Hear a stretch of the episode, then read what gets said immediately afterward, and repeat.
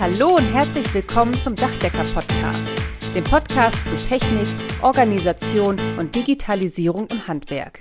Und hier sind eure Gastgeber, Michael Zimmermann und Karl-Heinz Kraftzig. Heute haben wir einen sehr positiven Podcast, denn wir unterhalten uns über nichts weniger oder mehr als die Zukunft unserer Branche. Oder, Michael, wie siehst du das? Ja, Karl-Heinz, ich sehe das genauso. Wir unterhalten uns heute über Zahlen, Daten, Fakten unserer Auszubildenden im Dachdeckerhandwerk.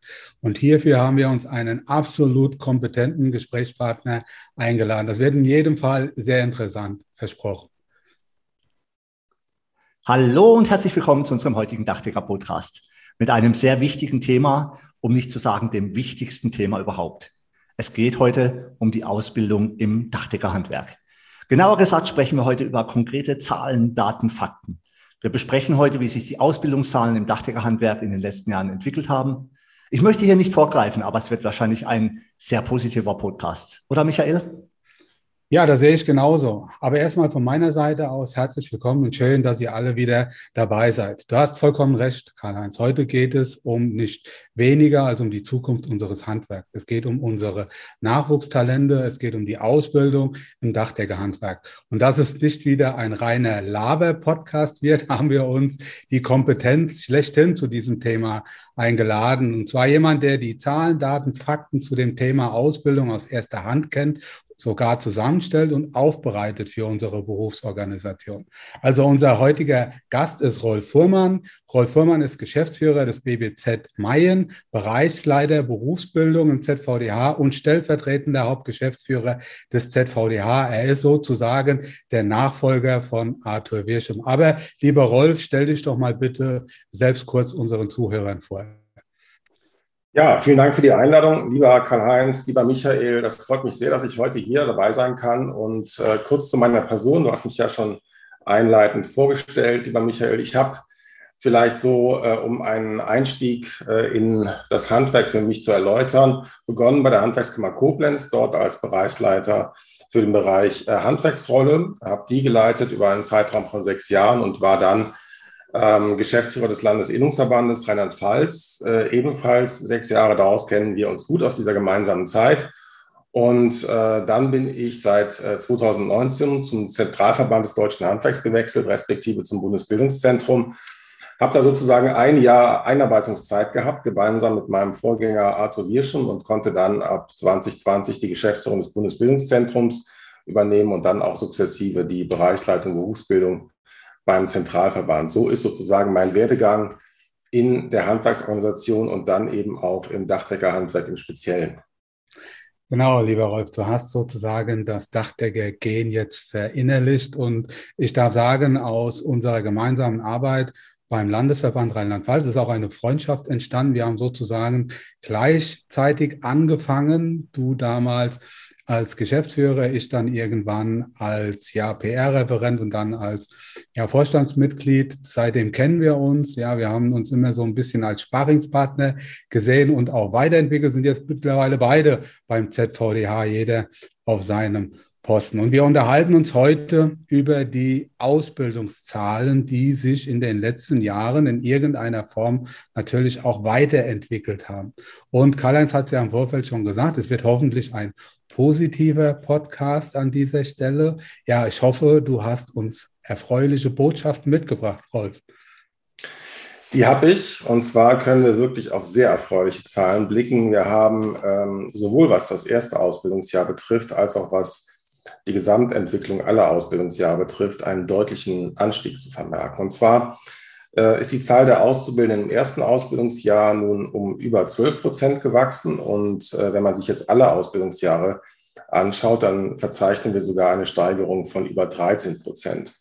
Und äh, das alles äh, kommt nicht von ungefähr, denn schauen wir uns mal das über die letzten Jahre an, dann ist das nach 2018 äh, nun zum fünften Mal in Folge eine Zunahme und das bedeutet, wir können wirklich eine verstetigte Entwicklung in einer Zunahme der Auszubildenden äh, beobachten. Und das bedeutet jetzt im Moment, wir haben rund 8700 Auszubildende im Dachdeckerhandwerk. Und das ist eine ganz enorme Zahl. Und äh, angesichts der Tatsache, dass es eben über fünf Jahre sich entwickelt hat, lässt das auch zumindest den Schluss zu, dass das keine Eintagsfliege ist. Und das erfreut natürlich. Trotzdem dürfen wir uns nicht vormachen, dass damit sozusagen die Problematik Nachwuchsgewinnung und äh, Fachkräftegewinnung, die uns ja alle umtreibt, äh, erledigt ist, sondern wir müssen uns da nach wie vor ganz deutlich darum bemühen und dürfen uns jetzt nicht auf diesen Lorbeeren ausruhen, sondern müssen die nächsten Schritte in diese Richtung gehen, auf allen Ebenen, die uns da begleiten. Das hört sich ja im ersten Schritt schon mal gut an, ja, und die Zahlen sind auch positiv. Mir fällt natürlich auf in den sozialen Medien, dass Kollegen von uns oder überhaupt Kollegen in Deutschland unfassbar viel Nachwuchsprobleme haben und einfach auch Mitarbeiter suchen. Wenn man die Zahlen jetzt erstmal so liest, könnte man ja meinen, wir haben den Fachkräftemangel behoben oder sind über dem Berg. Müssen wir uns dann in Zukunft keine Gedanken mehr machen? Nee, auf gar keinen Fall. Also das dürfen wir eben, wie schon gesagt, nicht ähm, zum Anlass nehmen, uns da zurückzulehnen, denn ähm, das Dachdeckerhandwerk altert, so wie die Gesellschaft insgesamt altert, altern auch eben die Fachkräfte in den Betrieben. Und äh, laut der deutschen Rentenversicherung ist es so, dass mehr als 50 Prozent der Dachdecker in Erwerbsminderungsrente gehen. Und das ist der zweithöchste Anteil aller Berufe in Deutschland. Nur die Größbauer sind da noch insofern mit schlechteren Zahlen unterwegs. Das bedeutet, ähm, das Erwerbstätigenpotenzial in der Zukunft wird sich also für uns negativ entwickeln. Wir haben 10 äh, bis 15 Prozent weniger auf diesem Markt, äh, aus dem wir rekrutieren können in Zukunft. Und das bedeutet, der Pool, aus dem wir Auszubildende gewinnen können, der wird einfach schlicht kleiner. Und äh, das heißt dann auch, wir müssen ausbilden, das ist der erste Schritt, soweit das irgendwie geht, Auszubildende zu gewinnen. Wir müssen aber eben auch Mitarbeiter gewinnen und äh, die eben auch bei uns in den Betrieben halten durch Wertschätzung, durch faire Entlohnung, durch Work-Life-Balance, die äh, eben passt und durch entsprechende Arbeitsbedingungen. Und wir müssen dafür sorgen, dass diese Mitarbeiter, die eben bei uns auch älter werden, mit einem positiven Gesundheitsmanagement ähm, entsprechend behandelt werden, damit Frührentungen vermieden werden. Ja, das sind alles Faktoren, das haben wir ja auch alle erkannt und Gallanz hat es ja auch gesagt, äh, in den sozialen Netzwerken wird ja auch einiges getan von den, auch von den Betrieben, um das Handwerk positiv darzustellen, unser Dachdeckerhandwerk positiv darzustellen. Kommen wir auch später nochmal dazu, aber mir geht es jetzt auch mal so ein bisschen um die Attraktivität und da fällt mir ja immer auch bei Attraktivität fallen mir immer unsere weiblichen Kollegen ein. Und jetzt geht es speziell um unsere weiblichen Auszubildenden. Also ich glaube, wir kennen alle top ausgebildete weibliche Kollegen, die ihren männlichen Kollegen in nichts nachstehen. Gerade in den Meisterkursen schneiden die Frauen sehr gut ab und sind sogar ja öfters auch die Besten in ihrem Kurs. Und ich würde mich persönlich auch noch freuen, ja, wenn wir noch mehr weibliche Kollegen für unser Handwerk gewinnen könnten. Da machen übrigens die Dachdecker-Mädels einen super Job, wie ich finde, sind sehr gute Vorbilder und auch Mentoren für unsere weiblichen Nachwuchstalente. An dieser Stelle nochmal liebe Grüße. Ja, aber jetzt die konkrete Frage. Wie attraktiv ist unser Dachdeckerhandwerk für die weiblichen Auszubildenden? Gibt es hier auch schon positive Trends oder müssen wir da noch nachlegen? Ja, Michael, über die Qualität der weiblichen Auszubildenden und auch der Meisterschülerin hast du ja bereits gesprochen. Das kann ich nur bestätigen.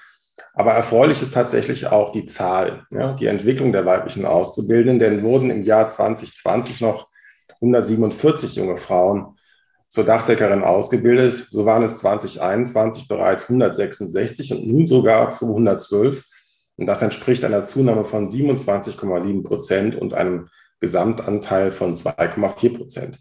Nach wie vor ist somit das Dachdeckerhandwerk also eine männliche Domäne, aber die weiblichen Auszubildenden die holen mit Macht auf und bringen ganz hervorragende Leistungen. Spitzenreiter bei den weiblichen Auszubildenden sind die Landesverbände Nordrhein mit 48, gefolgt von Niedersachsen-Bremen 38, Westfalen 36 und Schleswig-Holstein mit 14. Das hört sich ja alles schon mal sehr positiv an. Aber da stellt sich mir dann schon die Frage, wie sieht es denn eigentlich mit Abbrechern aus? Das ist ja nicht nur im Dachdeckerhandwerk, sondern in allen Branchen ein Problem. Gibt es auch hier eine positive Veränderung?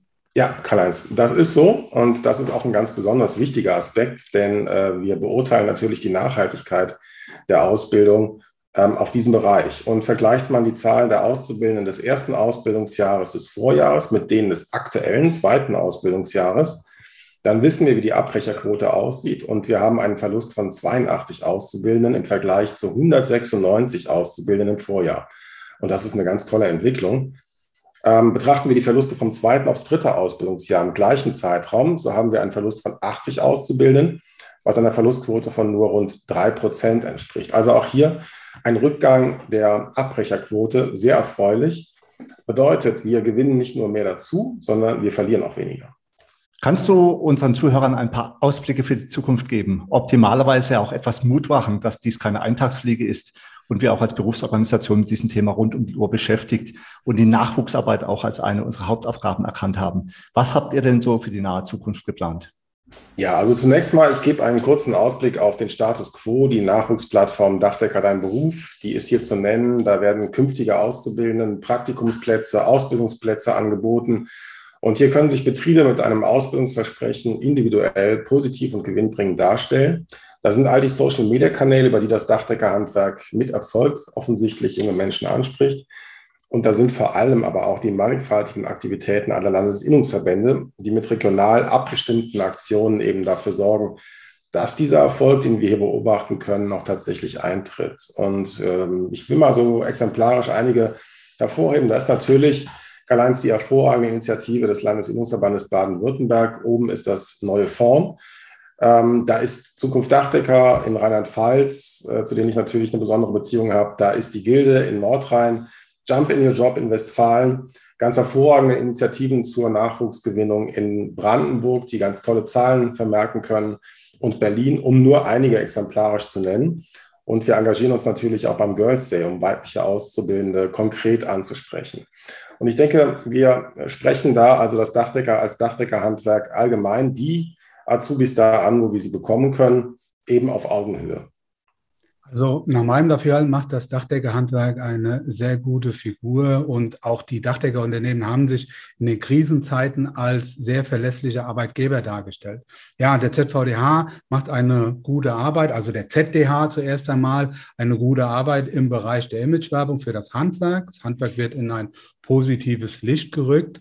Als ZVDH individualisieren wir das Ganze, zeigen die Attraktivität unseres Handwerks und ja, die einzelnen Landesverbände machen zusammen mit den Innungen einen super Job und geben dann den regionalen Touch. Also Karl-Heinz hat richtig gegrinst und er hat sich richtig gefreut, als du seinen Verband als erstes genannt hast. Das muss man auch an dieser Stelle sagen. Also alle Verbände machen einen super Job, aber auch die Betriebe. Das sieht man auch in den sozialen Netzwerken. Man sieht das auch an der Art und Weise der Bewerbungsanforderungen. Hier wurden die kompletten Hürden abgebaut.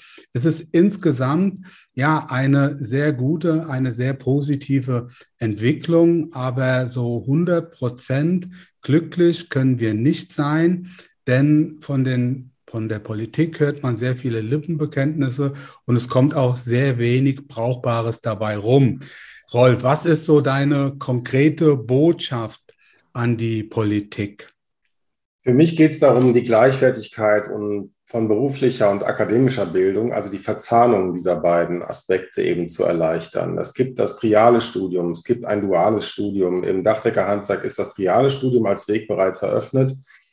Ich denke, das ist auch eine Aufgabe für den ZVDH und damit mich, ähm, dass wir uns dem dualen Studium als Option auch widmen. Und äh, es gilt auch das Berufsabitur, äh, so wird es zumindest in vielen Bundesländern genannt, als Option zu nutzen das heißt, wir müssen mehr Durchlässigkeit erreichen und da brauchen wir die Unterstützung der Politik.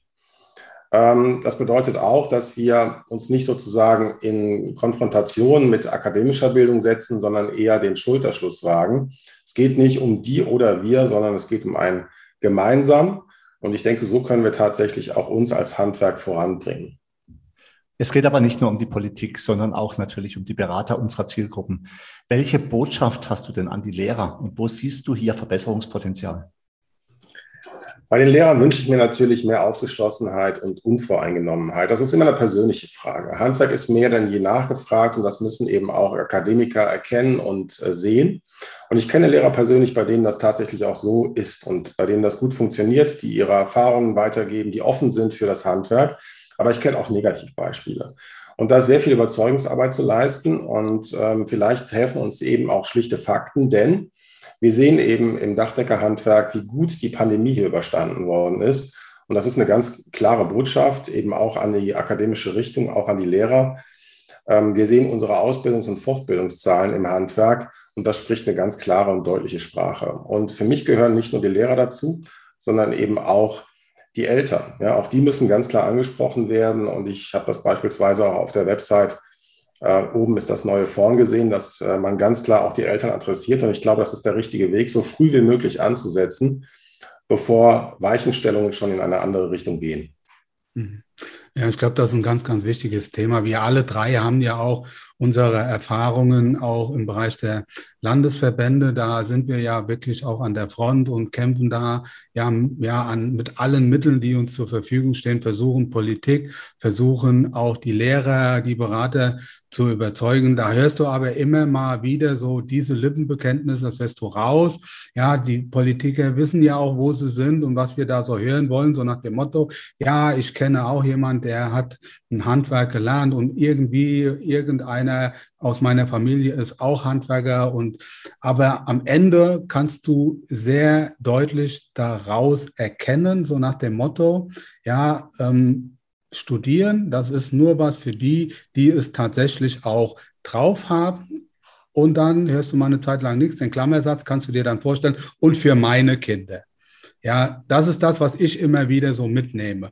Weiß nicht, wie das euch so geht. Jetzt mal die konkrete Frage. Ich meine, Rolf, du bist ja selbst, du hast ja selbst studiert. Ja, du bist Jurist und ähm, du hast jetzt hier auch deine Erfüllung bei uns im Handwerk gefunden, was wir auch, was uns auch stolz macht, wo wir auch sehr froh sind. Aber was würdest du jetzt jemanden raten? Stellen wir uns mal vor, einem guten Freund, einer Freundin bei der Berufsauswahl seines, ihres Kindes in Bezug auf die schulische Bildung, wenn es nicht der Einstein oder ja eine, eine Koryphäe schlechthin ist. Wenn man vielleicht so ein paar praktische ja, Gesichtspunkte erkennen kann, was würdest du dem oder derjenigen raten? Muss es ein ich, Studium sein? Ich würde niemals dazu raten, dass es ein Studium sein muss, denn grundsätzlich gilt für mich, äh, man soll das machen, was einem Spaß macht, denn dann macht man es auch gut. Und ähm, ich persönlich, ich hatte in der Schule, weil mir das eben Spaß gemacht hat, auch äh, Leistungskurs Latein. Das hat nicht jedem gefallen. Ähm, und daher weiß ich, äh, studere als Verb bedeutet nach etwas streben, sich bemühen. Und für mich ist eben Studium nicht was Höherwertiges, sondern nur einer von mehreren denkbaren Wegen, zu lernen, zu forschen, die Gesellschaft weiterzuentwickeln und eben auch zu bereichern. Und äh, wenn wir das Lernen und Forschen mit diesen praktischen Erfahrungen, die du angesprochen hast, mit diesem praktischen Talent bereichern können, dann sorgen wir eben für den Aspekt, den sich jeder Akademiker nur wünschen kann, nämlich, dass man eben äh, tatsächlich auch ganz reell etwas schafft, äh, Beweisführung tatsächlich hat im realen Leben und ähm, das ist für mich ein ganz wichtiger Aspekt. Also meine Antwort auf deine Frage ist, rate deinem Kind, das zu tun, was es liebt und zeige dabei auch die vielfältigen Möglichkeiten des Handwerks auf, als Geselle, als Meister, als Sachverständiger oder eben als Akademiker. Und dann müssen wir auch künftig nicht auf die verzichten, die ihr Handwerk verstehen. Also ich glaube, besser kann man es ja an dieser Stelle gar nicht ausdrücken. Also jeder soll das am Ende machen, wo er sich am besten aufgehoben fühlt und wo er auch für die Gesellschaft nach meinem Dafürhalten den besten Nutzen bringt. Und wir sollten alle auch ein Stück weit mehr Verständnis füreinander aufbringen. Soll heißen, wir nicht unbedingt als Handwerker ja auf die Akademiker schimpfen und umgekehrt auch ein Stück weit mehr Wertschätzung von der anderen Seite genießen. Ich glaube, dann funktioniert das Ganze und auf Seiten der Berufsorganisation machen wir das ja auch. Wir haben sehr viele auch ja Juristen, Akademiker in unseren Reihen und trotzdem auch sehr viele Handwerker ohne akademischen Abschluss und es funktioniert wunderbar auf Augenhöhe. Ich glaube, sowas sollte man sich auch generell überall wünschen. Karl-Heinz hat nochmal die Frage gestellt, vielleicht willst du sie nochmal konkretisieren mit der Zukunft. Wo geht die Reise hin? Mit was beschäftigen wir uns in Zukunft im Bereich der Berufsbildung? Auf was können wir uns dann noch freuen? Mhm. Also Michael, mir, mir liegt es auch sehr am Herzen. Ja, ich bin froh, dass Christoph Schendl bei uns im Landesverband, der ja auch für die Öffentlichkeitsarbeit zuständig ist, mit seinem Team da echt Tolles geleistet hat. Und wir dürfen nicht nachlassen, Leute auszubilden. Ja, im Moment, das merkt man einfach auch. Ich habe ja die sozialen Medien schon erwähnt, läuft so ein Verdrängungswettbewerb. Das heißt, die Kollegen suchen händeringend zum Teil über Headhunter Personal was ja eigentlich nur von anderen Firmen abgeworben werden kann, wenn nicht genug Fachkräfte da sind. Und das hilft ja keinem von uns.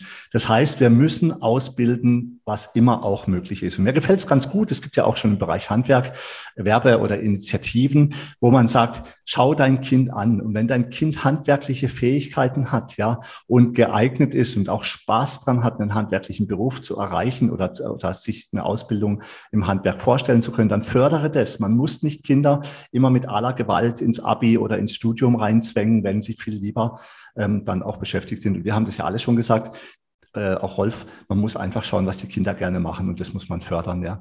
Und ich glaube, dann wird auch ein Schuh draus. Aber ich sehe da schon noch riesiges Potenzial. Wir werden nicht aufhören. Ich weiß, in anderen Landesverbänden ist es auch so.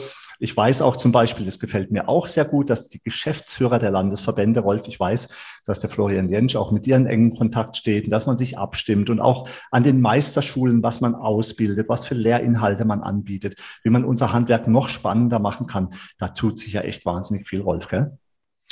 So ist es. Und ähm, der nächste Spielplatz für uns sozusagen, der befindet sich aus meiner Sicht auch im digitalen Raum. Wir müssen ähm, eine, einen Weg finden, Auszubildende auch im digitalen Raum sowohl äh, zu beschulen, ähm, Auszubildung dort äh, zu unterstützen und sie dort zu erreichen. Und ähm, unser Vorhaben beim Zentralverband ist eine Ausbildungsplattform als weiterer engagierter Punkt. Und da wollen wir eben die Auszubildenden weiterhin gewinnen und halten und äh, beispielsweise interaktive Lernübungen, Filme, Erfolgskontrollen ähm, in allen Bereichen vorhalten, um die Auszubildenden hier zu unterstützen. Und davon versprechen wir uns natürlich viel.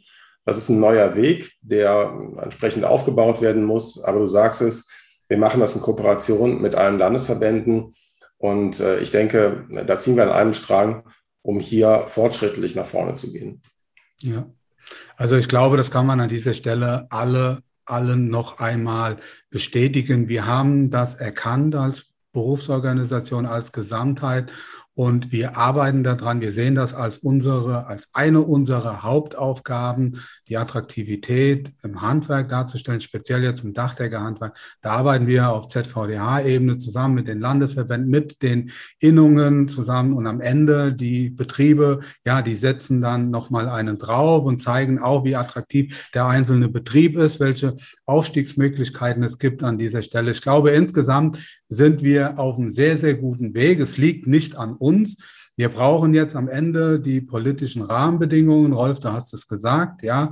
Auch was uns, was die Berater angeht, Lehrer, aber auch die Eltern. Es ist noch viel zu tun, aber ich glaube, ja, nee, ich bin mir sicher, wir lassen da nicht nach, weil wir alle auch die Dringlichkeit und Wichtigkeit kennen. Ich habe da aber auch noch einen kleinen Appell an unsere Zuhörerinnen oder Zuhörer.